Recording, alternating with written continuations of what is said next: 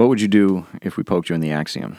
The purpose to ask questions and engage in dialogue about subjects that we call axioms. An axiom.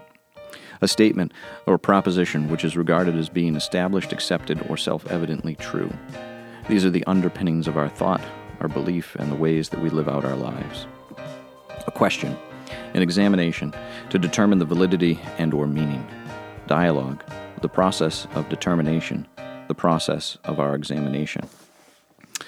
Welcome back, constant listener. Uh, this is What Would You Do If We Poked You in the Axiom? We are on episode two of our search for truth, our infinite search for truth. And uh, just to to sort of orient us back to uh, to where we are, we were talking about truth and we were talking about uh, the different ways that the truth is axiomatic to uh, to what it is that we that we do and who we are and what it is that we believe.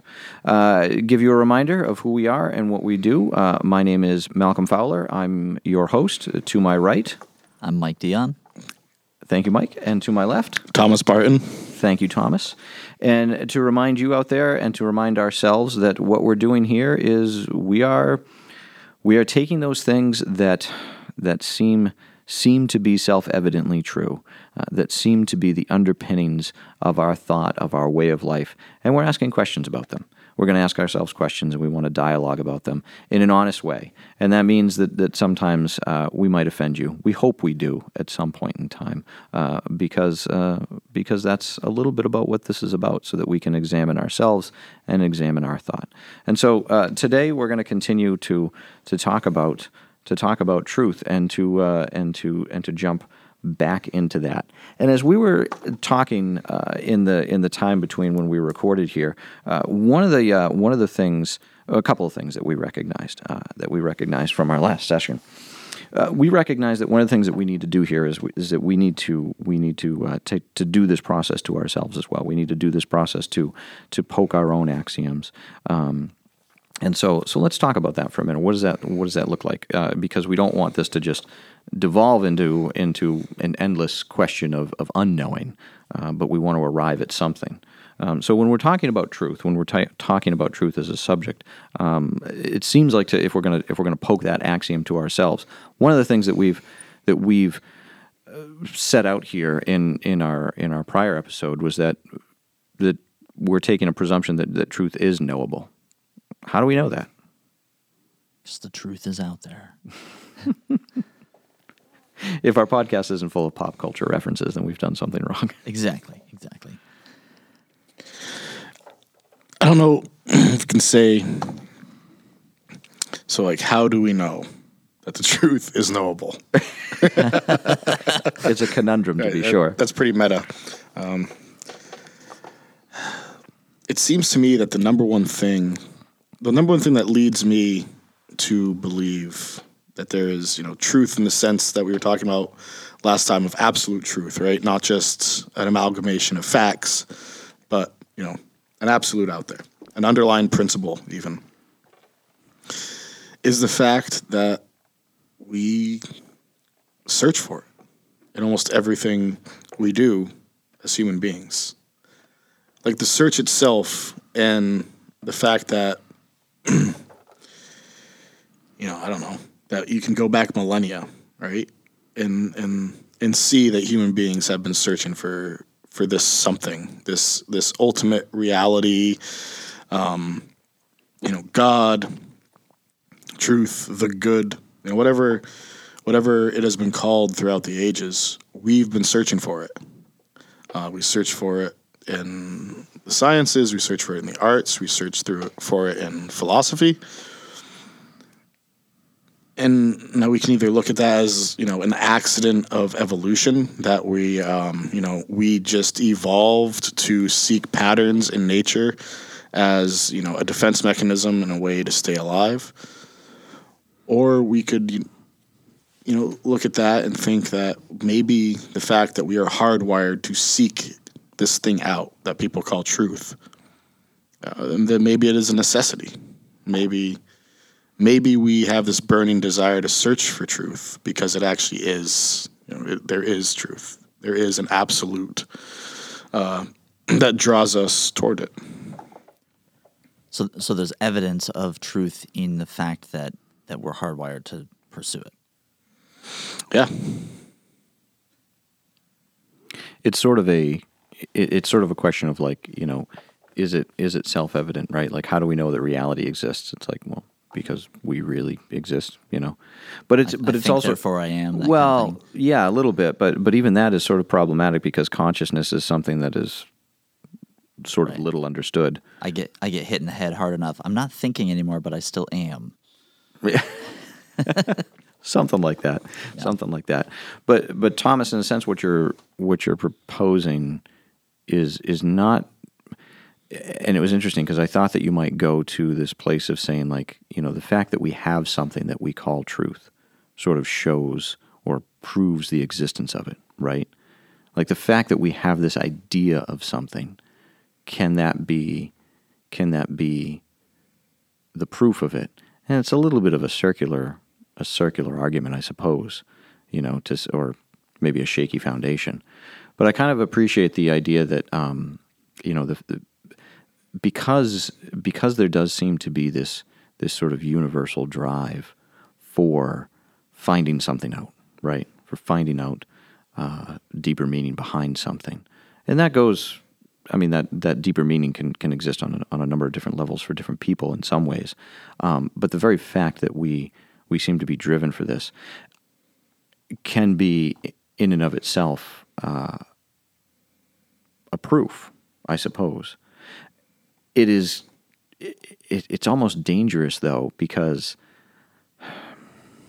because you still kind of have the question of like, well, what if? What if there is? What if there isn't truth? What if there really isn't? What if, you know, what if the pursuit of it doesn't necessarily prove that there is something, right?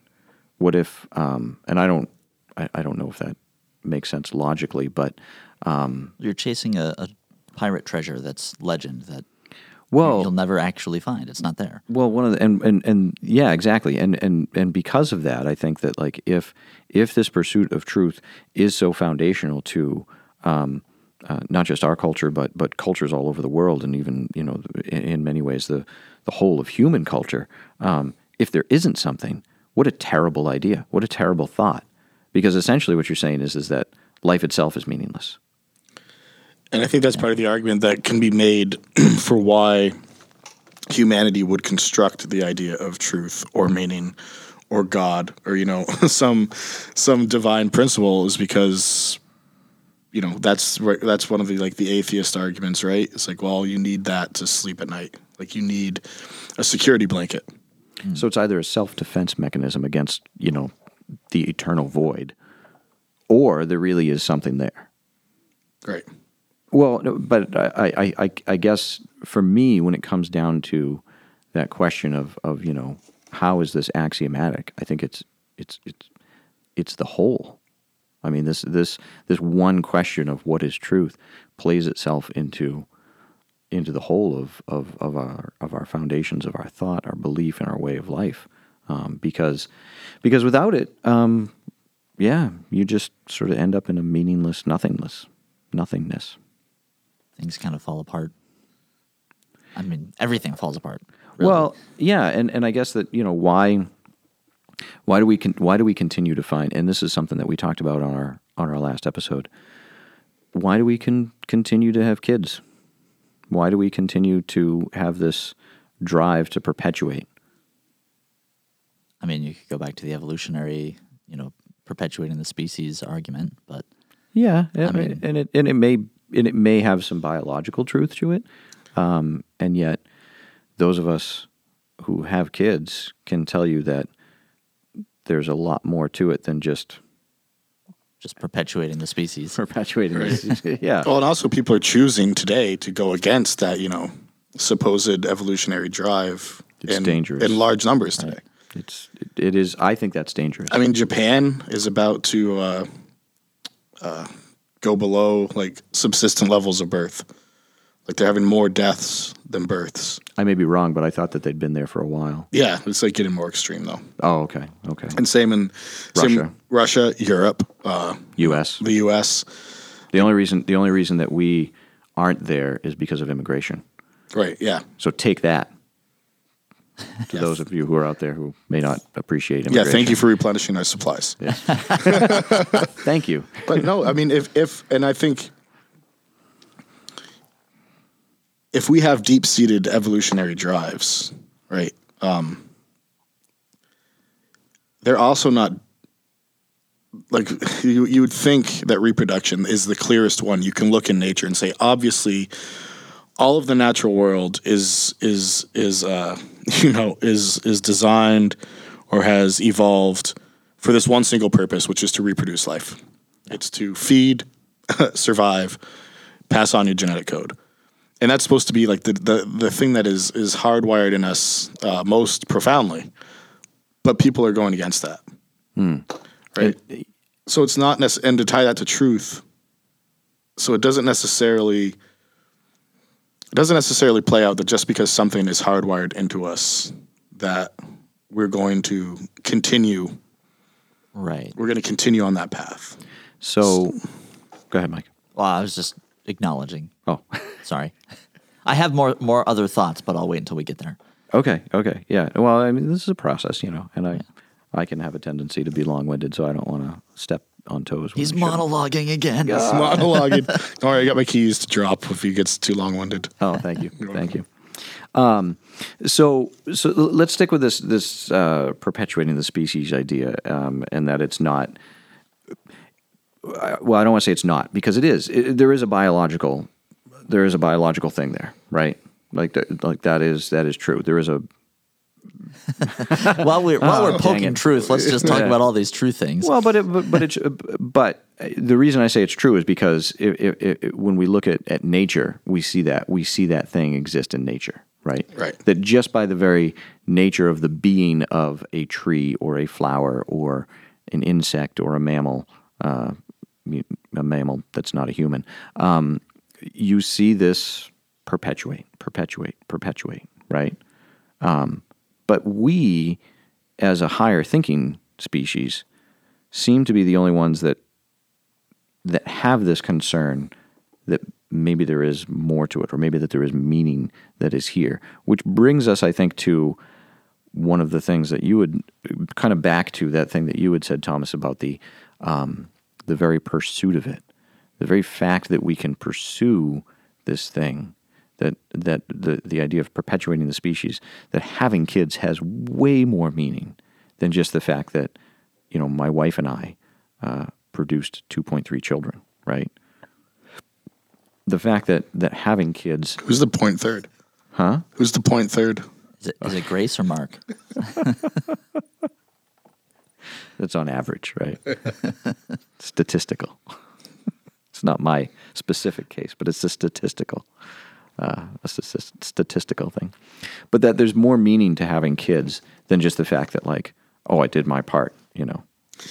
And I think also like I kind of my point in bringing up you know the reproduction thing as an evolutionary drive is because just because something's an evolutionary drive doesn't mean that we're going to stick with it apparently right like we shed things all the time people choose to opt out of you know the the biological imperative to have children but what people don't really seem to opt out of is the search for truth and when they do right if they become a nihilist they're still not really a real nihilist Sounds exhausting. Sounds exhausting. yeah.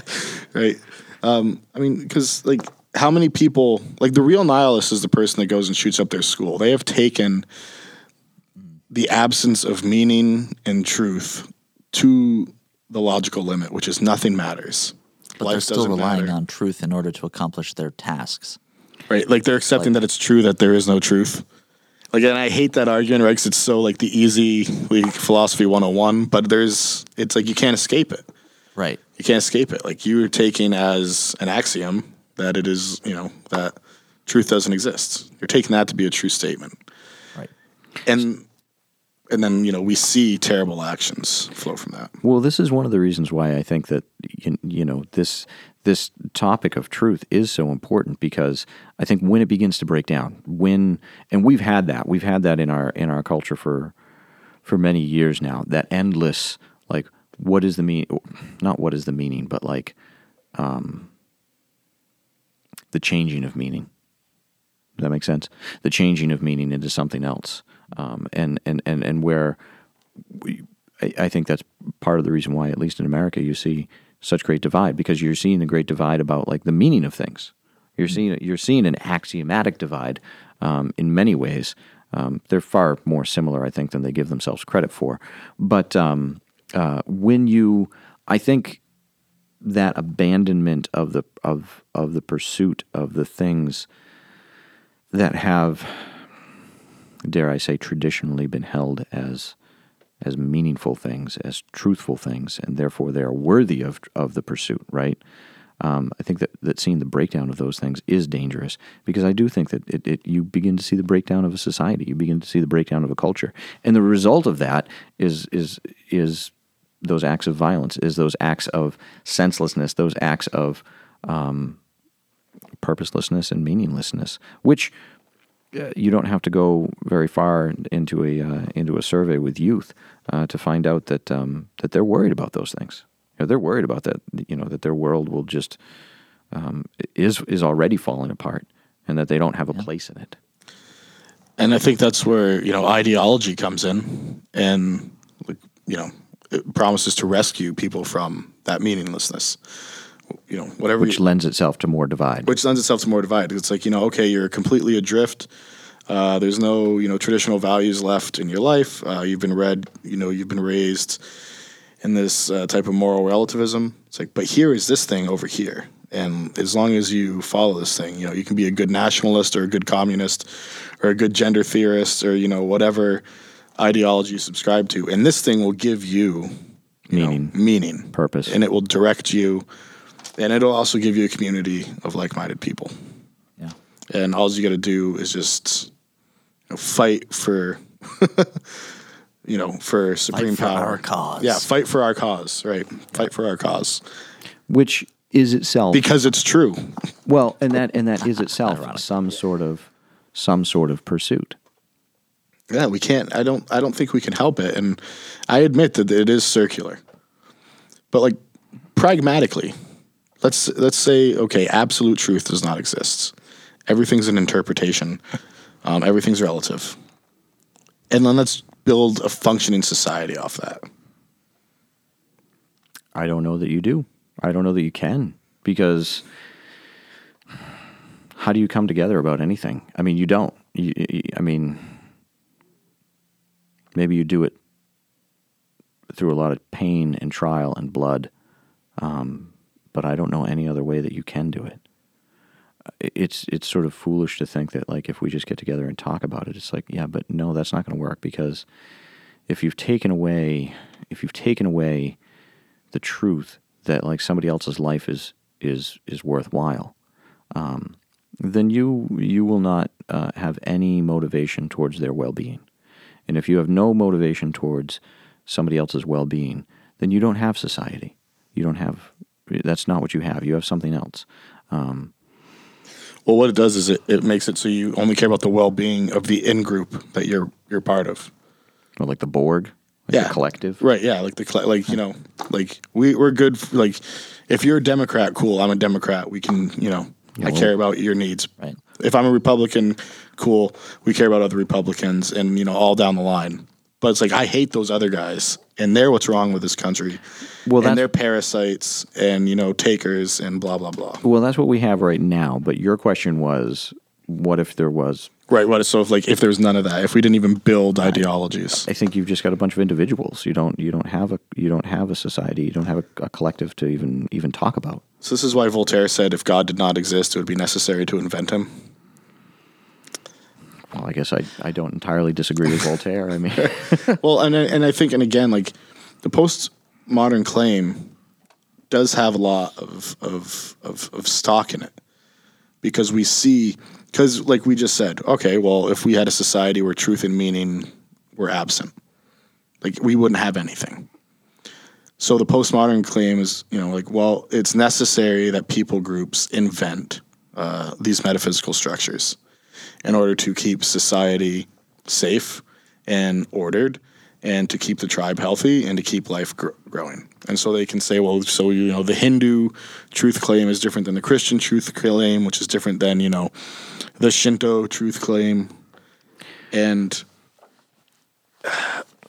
and it's and it's a hard thing to argue against because it's like okay maybe they just invented these things What if one of the things that we're seeing right now, though, is, and I and I agree. I think that we're we're seeing in many ways the the reinvention or the the reimagining, the the the re something of uh, of those things that are true of the values of society. Um, in, in some ways, in, in, in some ways, there are there are they're similar to to values that have traditionally been held. Um, you know, the worth of a person, right? Like that is, I think that is something that. Um, that some of the the the the reimaginers you know want to hold on to. They want to hold on to like that that idea that like that like people have worth no matter what their race, their gender, their sexual orientation or or their own self-styled self can be that they as a person have worth, right? But what if one of the things that we are are running into now is that um, if we just do that, the problem that happens there is that it just becomes the just the best that we can come up with. And that will always fall short. and it becomes structures based off of power and so the only mm-hmm. thing that like makes a truth claim dominant is the use of force the supreme use of force Right. All power is derived at them from the end of, Right. of a gun. Well, I think there there is the draw to a looser understanding of truth. Is that like number one, you see in the world around us people abusing, I have the truth, I know the truth, follow me, to create in group issues, to abuse uh, and oppress other people. Um, and, and you have, if you're honest with yourself, you have plenty of experiences where what you think to be the truth is shattered or uh, you you uncover something new and you're like, oh my gosh, I was completely wrong. So the draw then becomes, well, we must all be on this journey. We must all be struggling with, excuse me, we must all be struggling with how to make sense of this. And the more that I enforce what I understand the truth to be on other people's the other people, the more likely it is that I'm going to enforce actual falsehood on those people. So maybe I just need to give the whole thing up, which I think I think is a perversion of, uh, and perversion might be too strong a word, but I think is taking it too far. Um, but I, I see that draw, and I, especially after the past six years or so, I see that much stronger than uh, you know in my earlier days when I was a much more staunch believer in in exactly the things I, that I had been handed and received. Where now I see how those things have been used to abuse and oppress people, and there there needs to be some way of kind of opening up and saying, okay, we can explore truth without just throwing the baby out with the bathwater, right? Yeah. Otherwise, we all participate in the Crusades whenever Yeah. you know Malcolm says it's time to kill the infidels. That's probably the wrong terminology, but No, no, no. I'm with you. I'm with you. Yeah. Dave's Um, fault well, and, and and that's one of the things that that you know with the with what we're doing here is that is that that we talked about with this is is that we wanted to we wanted to have that type of dialogue. We wanted to have that type of dialogue where um, you know somebody who wouldn't agree with us on our on all of our ideological and axiomatic things um, would listen and would be able to be engaged because hey the you know there is a there is a, a place for this type of dialogue in our in our society um, and and and you're right like and I wonder sometimes if if if the Western modern world that we live in, or postmodern world, depending on who you want to talk to, but um, allows even for that that um, that question that you had brought up about like maybe I'm doing the wrong thing by by enforcing my truth on somebody else. You know what I mean?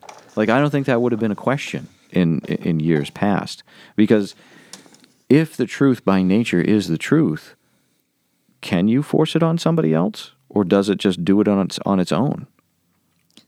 Or do you invite someone into it Well, way to turn a phrase. thank you There's another little uh, audio clip. Well, I, I think like if you look at, let's say, take it take us back to the time when Oh, hold on. I'm sorry because because I think that like the invitation into the truth Mm-hmm. is something that that in your own journey, like I think I agree with you that like when it gets presented as like you have to believe this thing, right? And if you don't, then you are just falling prey to that that division, that ideological framework that we've already talked The about. The use of power. The use of power. Yeah, it no longer becomes about the truth. It becomes more about the power. And so the invitation is far more of the thing. It's it's far more of the look, truthfully, eh, you can believe what you want to believe, but this is what I know. This, Right. This is and, and and if you want to know more about it, then let's talk. I, I think that there's a required humility at that point because this is Oh. this is what I've come to understand at this point. I've come to understand a lot of things over the years that have then not necessarily been the thing. I right? like that. I like that you said that it requires humility because I think you are absolutely right.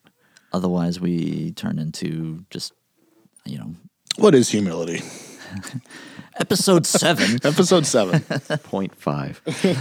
yeah, But you're right; it does re- require humility because I think it also it requires you to recognize that this thing that you know to be true, it it, it shapes you, it molds you, and in some ways you get to hold on to it, but it it's not your thing. it's not your thing. and, and it may be like I. So I'm looking at negative examples that, that are coming up in mind. Like, um, you know, take us back to the days when it was ungodly to have a mixed race couple, right? And and that people understood that. Some people understood that to be the truth. That that this is against God to be uh, merging uh, Races. different races here, Yeah. right? Yeah. And uh, you know, we would look at that now and be like, "That's absurd.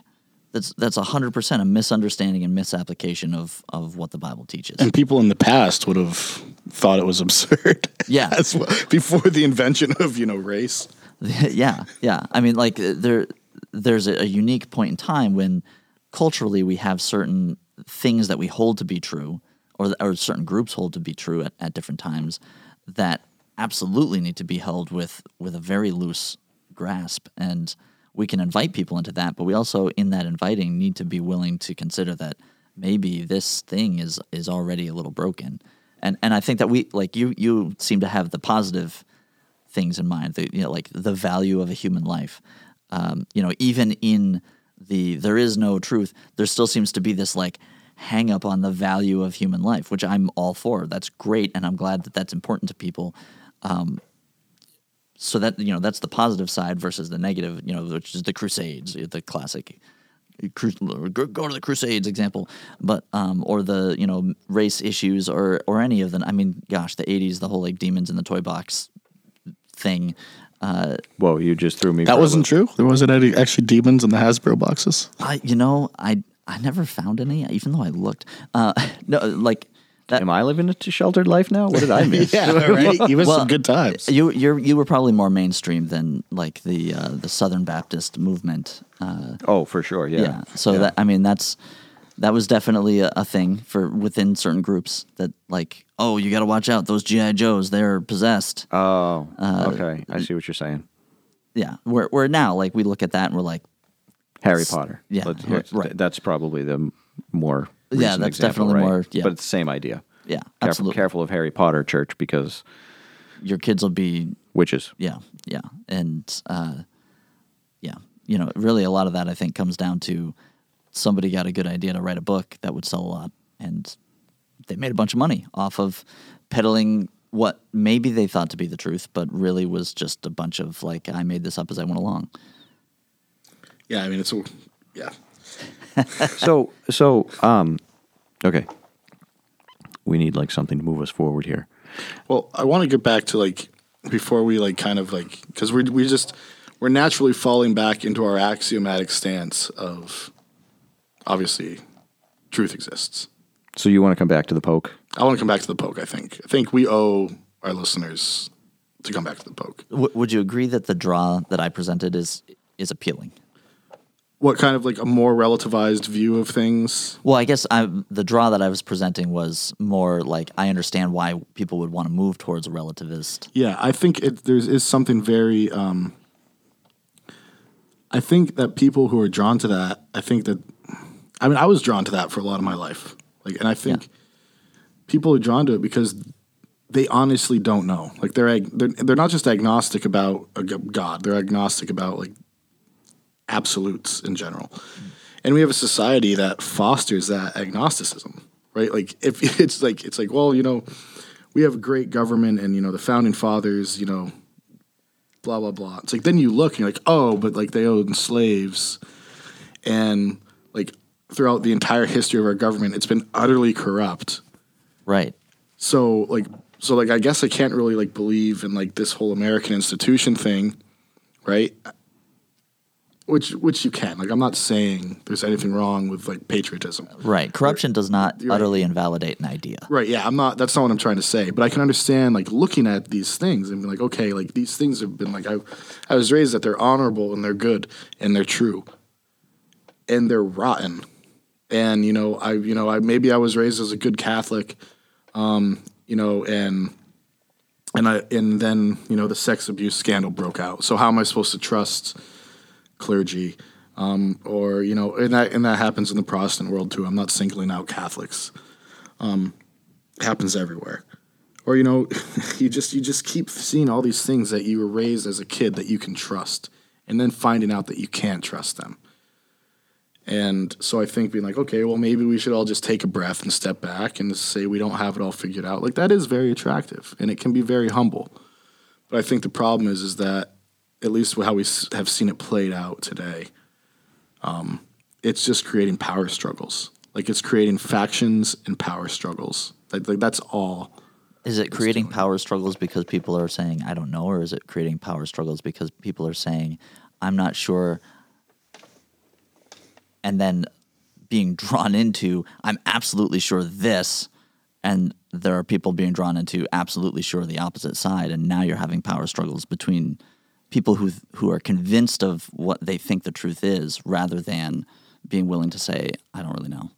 I think it's probably yeah. It's more like the utterly convinced. But I mean, it does. It's it's perplexing that there is no center. Like the center is eroding, right? And you know, Yeats you know, wrote about that. You know, almost hundred years ago.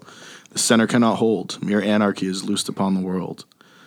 Like the like this, you know, this this this this relativizing of of truth and this kind of you know unknowing that you know probably started off you know as an intellectual honest intellectually honest pursuit of things hmm.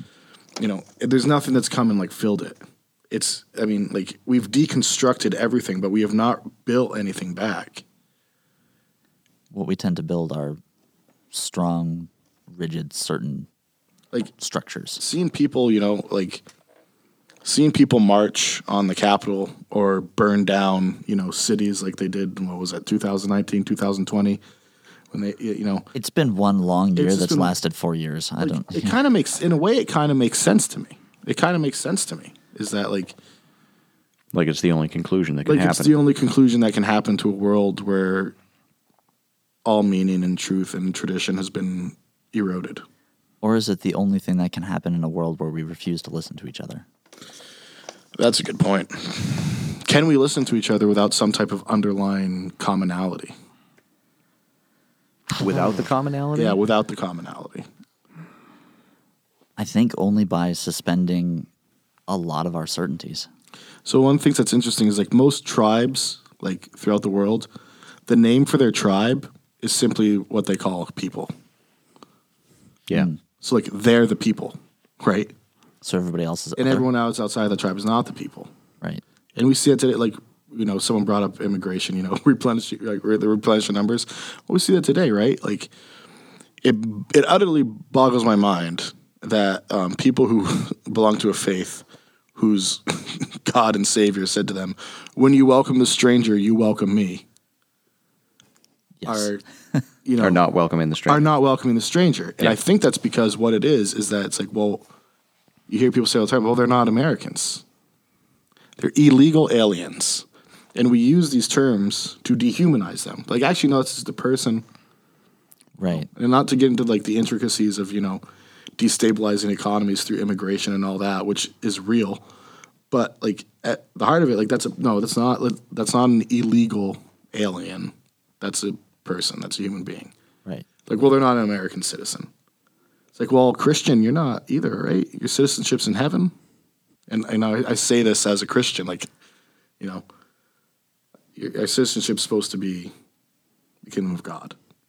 And like that's just one example, and we see it all the time. It's like, well, that's you know, look at those scumbag Democrats, or look at those bigot, you know, deplorable So hang on. Republicans. So come back to your question because Sorry, because yeah, rabbit trail. Yeah, yeah, that's what we're doing, um, and that's okay. It- it- so you asked the question of you know can we listen to each other without the underlying what was the word you used Commonal- Commonality. commonality. Uh, short answer yes, long answer no, um, or maybe vice versa. We'll see in a minute. I don't I don't think I don't think that you can't do that. Um, I think that in order to listen to one another, you, you you do there is commonality. There is commonality between us, and that is true, right? Like I, I mean, I think so. Yeah, I, I mean, I, I know I'm, I'm I'm I'm making a propositional statement here, but there's commonality between us. So you when we listen to one another i think that we that we have to acknowledge that commonality between us. I think the the reason that we don't listen to one another is because we don't acknowledge the commonality between us. So so what i'm what i'm saying is is, is you know so your your question can we listen to each other without acknowledge or without the commonality between us? No we can't. Fortunately it's there. The problem isn't that it's not there. The problem is is that we we don't want to we don't want to pay attention to it Do you think that one of the reasons it's harder to pay attention to it is because we don't take it necessarily as an absolute? the commonality is right. Like, can we like if we have if we're if and I think not, I'm not trying to rabbit trail here. I'm trying to keep this in line with our discussion of truth and whether it exists and whether we can know it. But you know, and that and like that's a metaphysical statement, right? And metaphysics is kind of one of the things that has been eroded, like metaphysical thought. That there's something It's a, beyond. it's a dividing factor. Right. So like we if if it's like a pure material, purely material, then can we speak of like a human nature that binds us across space and time? Like can we like like if I'm just a random collection of atoms sitting here and you're just a random collection of atoms sitting there, Yeah. Like are we is our only commonality the fact that we share a species or is there something like deeper within us that binds us together? it's strange because uh, by all rights the technological advances that we have that we have had should in many ways strengthen and encourage the commonalities between us right because uh, the historical perspective like you like you had said that there are tribes of people where in their language and language is a big indicator of meaning and and and, and truth in those ways um, in their language their word for themselves is people. Anybody else is not people right? And so i think one of the things that is natural about us is that we tend to be tribal. We tend we tend towards that. We tend to uh, we tend to gather together those people uh, whom we trust. We tend to gather th- together those people whom are mutually beneficial to us, and in many ways, think like us, look like us, act like us, talk like us, eat like us. Right? Do all those things. That's why it's a commonality, right? Historically, we've had very, very, very tribal societies, right? Um, sometimes larger than others. Now we have this weird global thing going on that has been allowed in so many ways by the technological advances that we've had. It is so strange to me that it seems like we should and again, you know, we've we've got all the opportunity, all the opportunity for education in the world to look at another human being that looks and lives totally different from me and be able to see in that person the commonalities between us. And yet we seem to be fracturing in so so many more ways, which I don't necessarily know what to do with that. I don't know if that means that there is some sort of brokenness within us, or if it means that there's there's something that is before us that we just can't get to. Um, are we meant to to be continuously in these in these small little fractured societies? Because because right now I think that that much of what the Western world is doing is just creating creating communities of one. And I guess, you know, to bring it back, you know, How's that for a rabbit trail? No, that was good, and and like to, I think it circles right back to: is it possible even Like, is it possible to have any type of union with other human beings without the concept of truth, the ultimate truth? Right? Like, ultimate truth has always been what binds a community together. The community has, you know, and I know, right, to keep it to the poke of our own axioms, because the idea of absolute truth is a pragmatic necessity for society. That doesn't necessarily mean that truth exists. I get that. But it could also mean like the hey, the reason that, you know, it's necessary for some type of like universal truth claim is because there is one. And because like it draws like the truth as much as it can divide, it also draws people together. One of the things that in, in, in what you just said that I think we've sort of been skirting the edges of here, um, and if we're going to take the poke, and, and a little while back you wanted to get back to it. How do we know truth, right? Um, I think I think one of the things that we that we have been skirting the edges of is the is the issue of faith, and I think that I think that that is I think that in, is in a way ultimately relevant to the topic of of, of truth um, that that it is knowable. I think that it I think it takes an element of faith that there are, there are, there are things that are true that we can't necessarily point to and say there it is in in the sense like a physical object, right? Like I'm looking at a chair across the room and I can point to that chair and I can say that's a chair, right? But there's there's something about that chair that is true um, that I, I can't quite point to? Whether it be the substance of it or whether it be uh, the idea of it or, or whether it be something like that. And so there, there are things about truth that are not substantive, materialistic.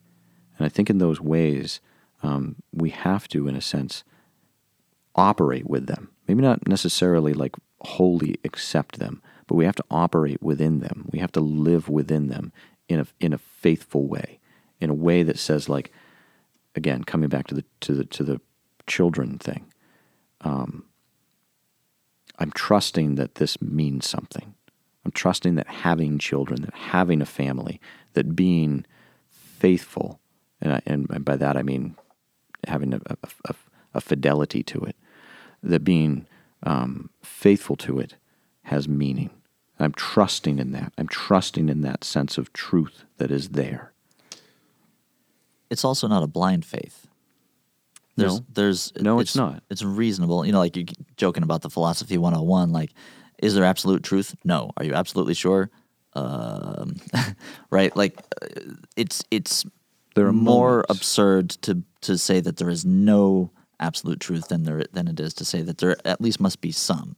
Because even making the statement "no, there is no absolute truth" is in, in itself circular and broken with our, our experience, looking at the way we pursue truth as a as a human race that we just have for generations, like there's evidence of it, and then you have to kind of come to that point, like you're saying that you say I can't I can't prove this on a measurement device of some sort. I can't measure this in any way.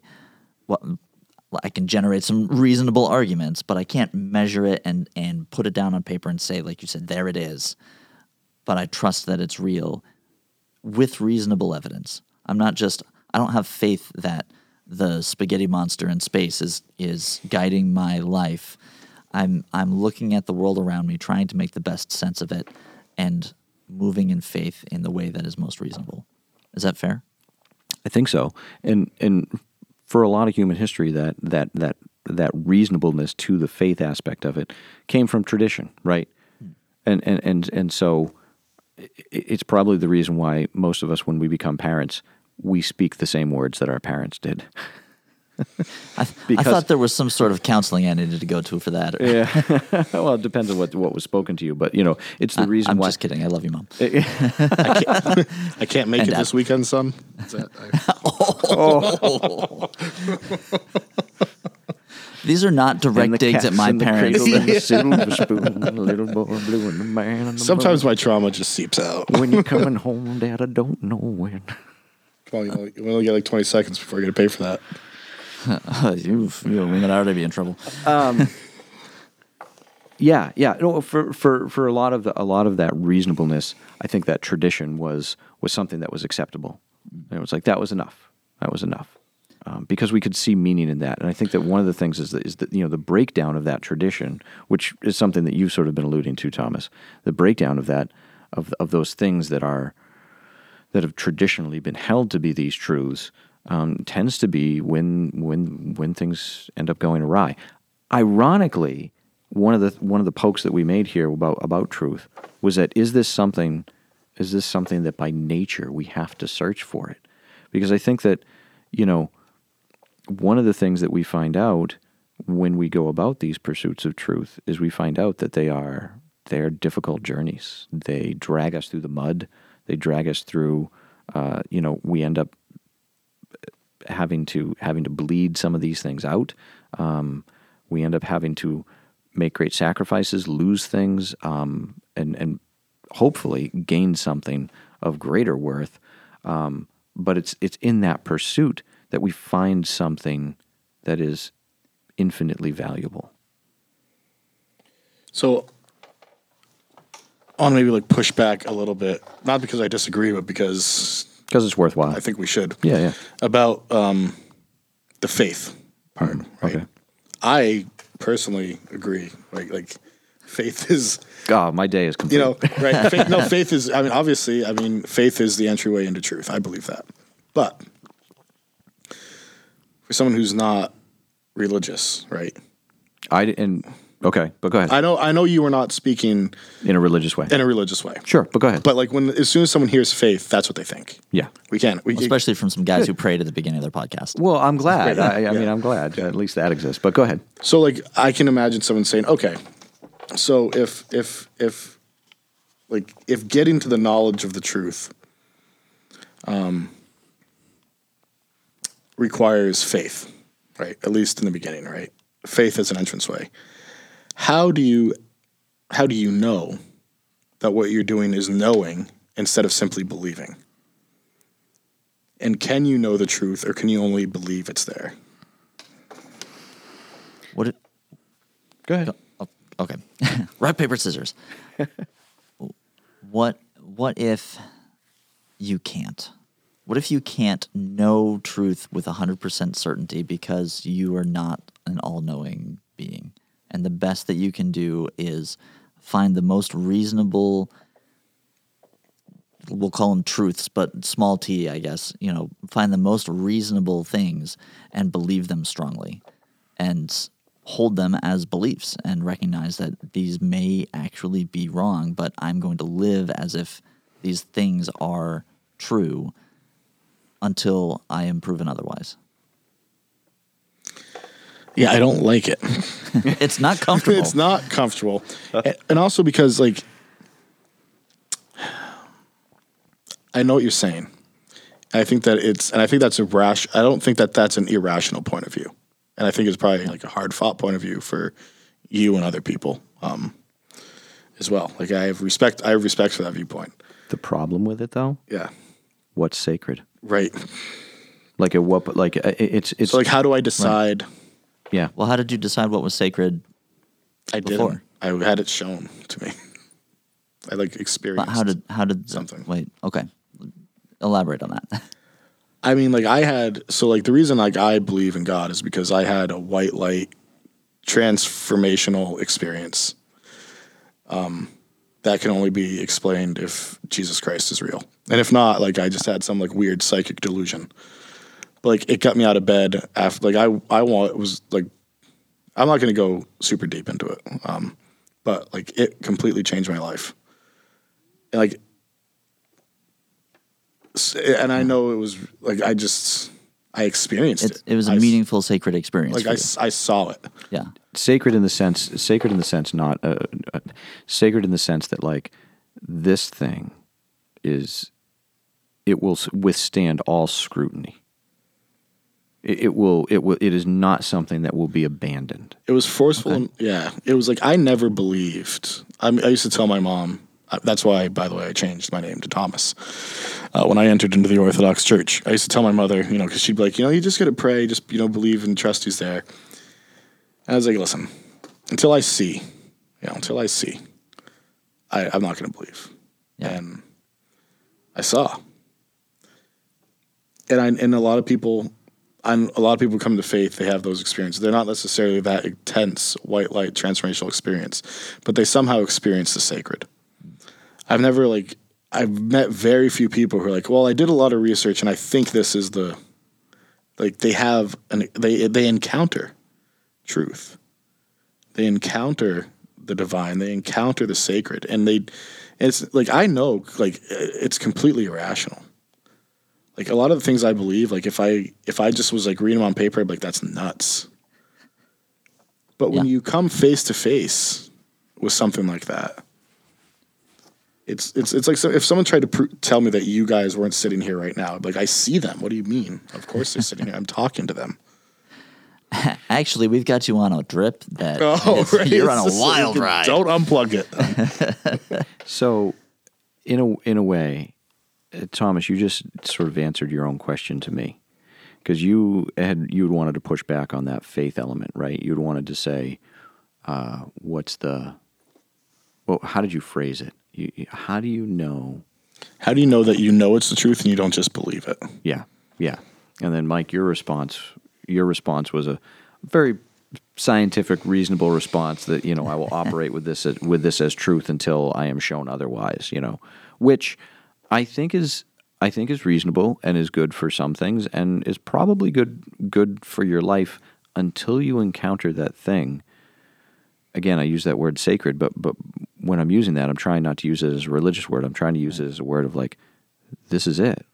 Well, I, I think that This, this, if this, th- like there's this won't be moved. yeah, well, so if if you're using if you're using sacred to mean something that won't be moved, Yeah. then it'll never move. Like in in and so it'll continue to operate as this is this is the truth. It's it's unmoved and but but I don't need to I don't need to necessarily determine like this is unmovable because I mean I've I've had things that I've thought like these are the unmovable truths that have shifted on me, um, and so what what determines that it's unmovable outside of just me going well I believe this is unmovable until you know I've come to the end of my life and I'm like man this thing is held up to scrutiny for So we're talking about we're 80 talking years about hopefully we're talking about something here about about truth, about self-evident truth, right? okay And something doesn't need to be true. Or uh, I, I said that wrong. I don't need to believe something in order for it to be true, correct right? yes Um, and maybe that's the maybe that's the the wrong thing that we do sometimes. You know, we think that because we believe it that it's true, right? we think that because we believe it hold on um, It's comforting to think like I believe this thing, so therefore it's true. Right, right, right, Right, right, yeah. right. So then, so then there are there are truths that we don't believe. Well, so we're sort of getting into a question of the relationship that we have with truth. Are there truths that we don't believe? Hmm. Does truth require our belief? That's what I, that's what I, I- mean. I don't think that truth requires our belief. Right. I think that I think that that truth is So again, like, how do you know then that the thing that you don't believe is then true, unless you're willing to change your perspective on it? that's the journey. That's the Yes. pursuit. That's the that's the well. It's the it's the eureka. It's the revelation moment, right? Like, I, I, and I, Which- want to mix yeah. the I want to mix those two things, right? Because the eureka is is like the scientific aha moment, right? Yeah. But the revelation moment is the is the religious spiritual aha moment, right? Both are similar in the sense that there was something that I didn't understand. There was something that I didn't know about. Maybe not necessarily understand, know about. I didn't know that this this thing was there. Suddenly, I knew that it was there. Right. And and and now that has become truthful, right? And and I think that, that, that to, to to try and respond to your question, Thomas, about the know that it's true or just believe it. That's the question. I mean, that is. I, th- I, I think that is the the trouble with it. I think that I think the trouble that we have with it is that um, is that we're always sort of living with that tension. You know what I mean? Um, in some ways, in some ways, I think if you don't have the tension, then you're in danger of delusion. Delusion to Like for how? me, like the delusion that that that, that Mike was talking about, Ego where inflation- like it ego becomes more about things like- power than yeah. it becomes about it, it, the humility. like right, like so, like you know, with what I shared about, like I had this encounter, right? Um, I'm jealous, by the way. I'll, I'll tell you in more detail after the Yeah. podcast. It's not something I'm willing to like put on the internet at this moment. What would you do if we poked you in the axiom after hours? After hours, that's right. Um, I'll you be can go to our Patreon phone. account and listen to it. No. thanks for join. Thanks for It's joining us sometimes, listener. You guys, I'm sorry. okay.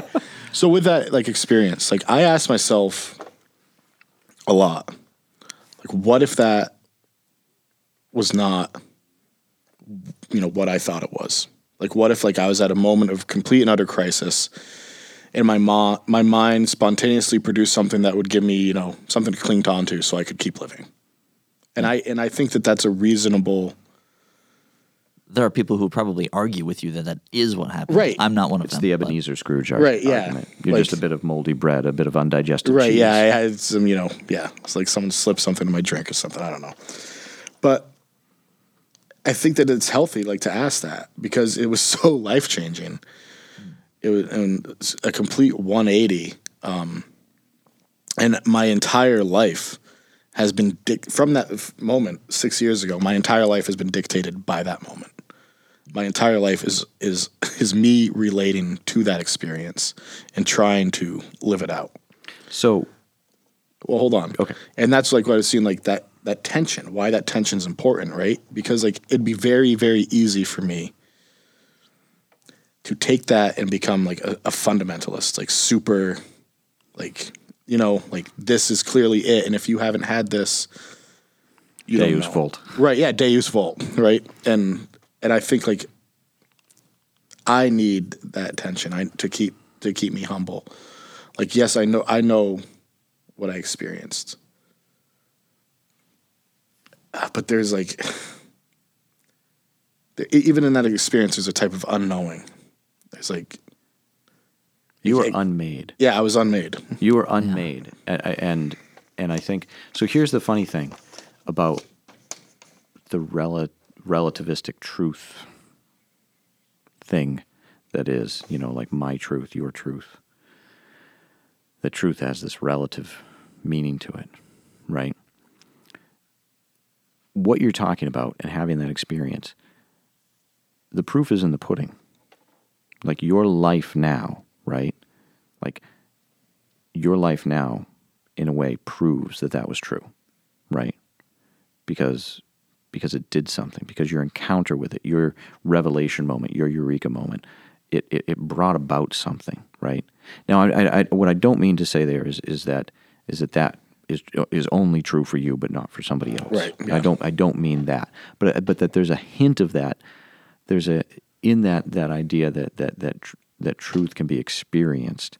There is well, there is something true there, right? And that your experience of the truth, that that that changing nature that, that has come about in your life, uh, I think, shows shows the truth of it. At the least, shows the meaning of it.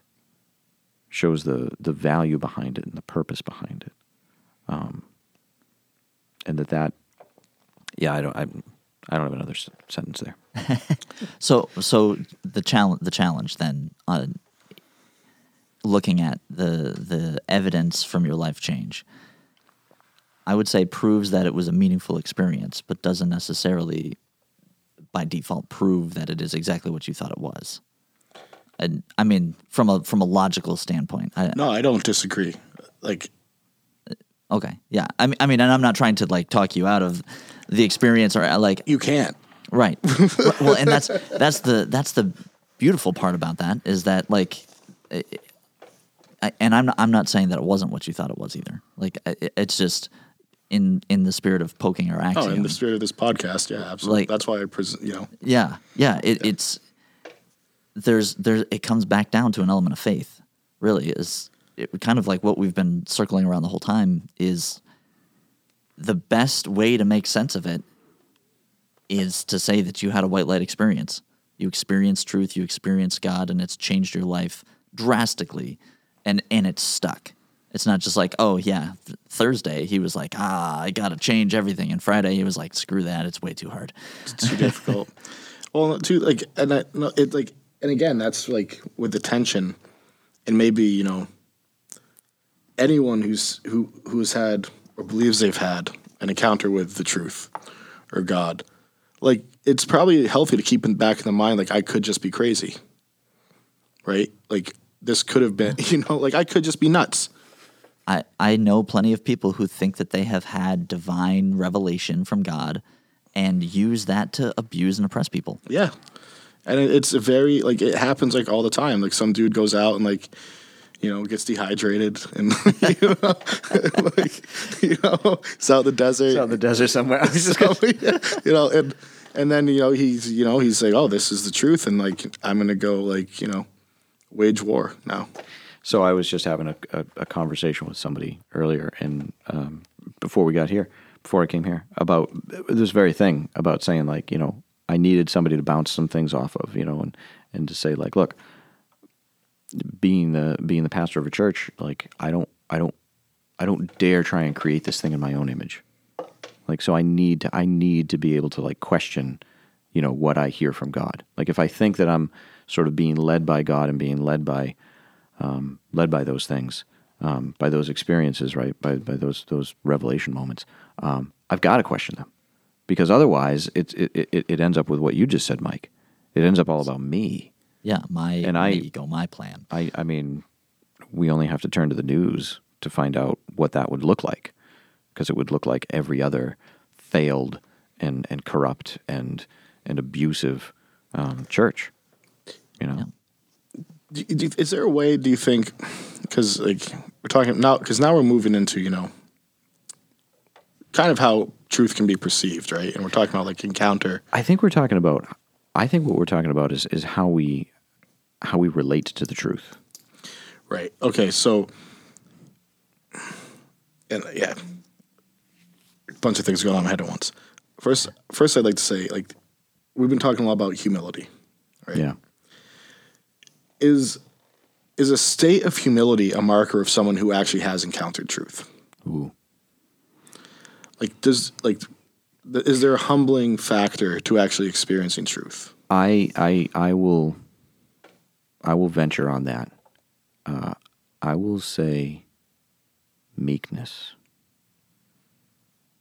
It's like gentleness, meekness. humility, I think, is part of it. Um,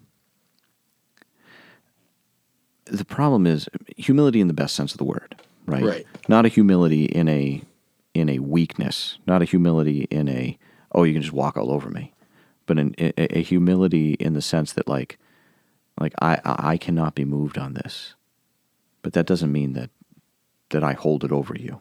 Right. Like someone doubting your encounter doesn't destroy it because you know. Yeah. I think there's a strength in the encounter with truth, but it's not a strength that exhibits itself in an exercise of dominance or an exercise of the will over another. Okay, and you said it's brought up relating, right? Yeah. Is that because I'm trying to think of like you know these these questions that we are talking about, like how can you know? Is it only belief or is there actual knowledge?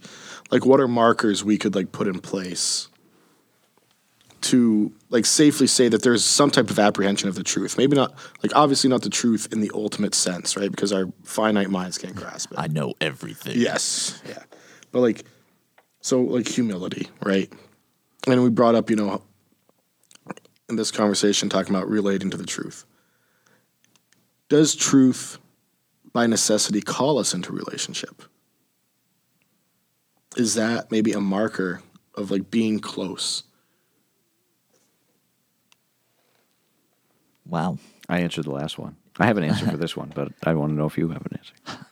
Well, I mean, I think I know where you're going with it, um, but I'm still I'm still hung up on less, maybe less metaphysical pseudo. I don't know. Um, I I think that if if you're looking at somebody who has, I don't know, no, if if if you're convinced that you've experienced the truth, but you've never had to challenge what you believe to be the truth, then you're not going to have humility, even if maybe what you hold is true. Like maybe you happen to be raised in a situation where you were just blessed to have a lot of valid, truthful information, even talking about metaphysical things. You can still, I think, hold that. Ah, yeah. So now it's going to conflict with what I believe to be true, because I think if if uh, if I'm right about things, then there's a value in being kind and generous to other people and things like that. So it would be very difficult to hold the truth and be oppressive. Um, but I I do believe that people have pieces of the truth and then weaponize that for the sake of oppression. I think that um, talking about being called into relationship, I think the very nature of our being is a relationship with truth. So uh, it's it's a back and forth in in that you're trying to make sense of the world around you, regardless of whether you're even intentionally trying to make sense of the world around you. You are, um, and that requires a relationship with truth. Uh, I suspect you're moving it more into the personhood, that you know the claims that Jesus made about "I am truth." I'm actually not trying to do that. Oh, okay. Because I like, I mean, I don't like What? I know. Well, I mean, like, I, obviously, I've said I'm a Christian. I've stated these things. Everyone knows that that is. I mean, surprise. That's you know, I believe he's you know, I believe Jesus Christ is the way, the truth, the life. But what I want, I I, I want to like keep it just like I'm trying very hard to just use truth Okay, in a metaphysical, in a like, just- metaphysical sense, so people who don't believe can like still can like. I think it's important to have the idea that there's an absolute truth out there, whether you're going to believe in God or not. And I don't know if I don't think necessarily the function of this podcast is me preaching. Right? No, that's it's not why- evangelism. Yeah, it's not. So that's why I'm like, I'm, No, no, I wasn't going to go to that place. No, no, no, no. It's okay. It's okay because I mean, uh, and and I'm with you. I'm with you. Like we wanted to be clear about who we are, but we also wanted to be open to open to our listeners, open to others. Right. You know, Accessible What I mean? a and, and, and I'm with you. On, I'm with you on that. I'm with you on that. Um, okay, so uh, does truth call us into into relationship? Relationship. Yeah. Um, well, if it if it if it didn't relate to us, um, what would be the point of it? Like it, it, it, it sounds arrogant to say it, but doesn't truth have to have some sort of relationship to us in order for it to be true? And for us to even be able to perceive it, Yeah. like, like how like how do you come to know him another human being? You enter into a relationship with them, Right. right? you suddenly find, wow, I didn't realize that was going to blow up so badly. Let's revisit what happened there and uh, I'm sorry, honey. reevaluate. Yeah. But to come back to that that pursuit of truth, right? Like, does truth call us into a relationship? That might be the pursuit. You know, the pursuit might be, Like a courtship.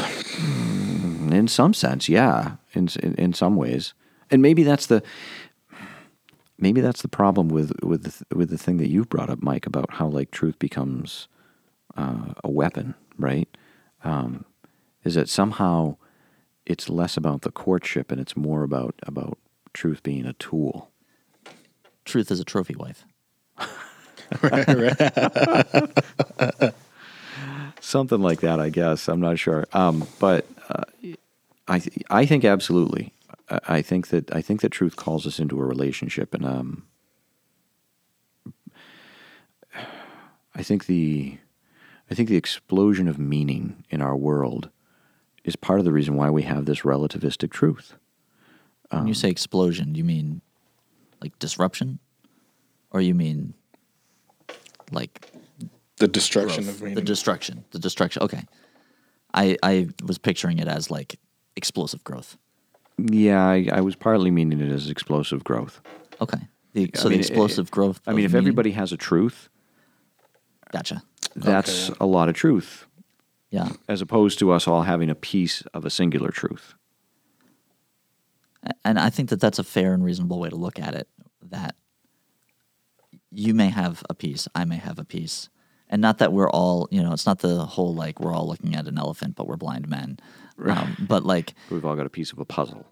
Right. Well, and we're, if we're all on the journey to explore truth, some of us have have planted our feet and said, "This is where I'm staying, and I'm never leaving this spot."